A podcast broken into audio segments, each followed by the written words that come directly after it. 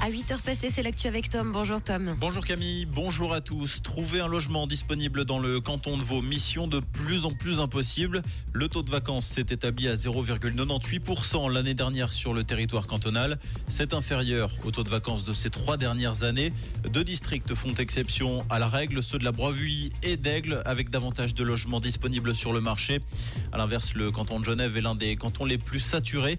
Seuls 0,48% des logements étaient disponibles en juin Ce lundi marque également le début du Forum économique mondial de Davos avant le lancement officiel donné demain par la présidente de la Confédération, Viola Amert.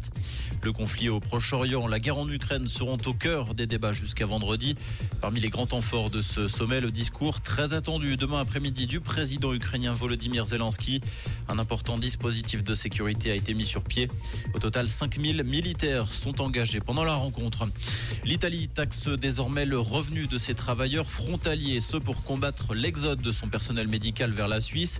Le gouvernement exige de ces travailleurs qu'ils versent à leur région entre 3 et 6% de leurs revenus nets perçus en Suisse. Selon le journal Le Temps, la mesure est appliquée depuis le 1er janvier. Cette redevance doit servir à inciter le personnel médical et soignant à rester dans la zone frontalière italienne.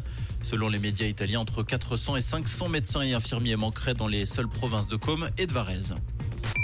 Comprendre ce qui se passe en Suisse romande et dans le monde, c'est aussi sur Rouge.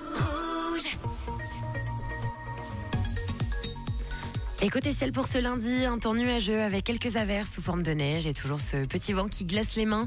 Pensez à vous couvrir, on n'oublie pas de prendre son écharpe, des chaussures bien chaudes et une bonne paire de gants. Actuellement, on a moins 2 degrés à Sainte-Croix, 0 tout la forêt et 2 degrés à Genève et à Vully.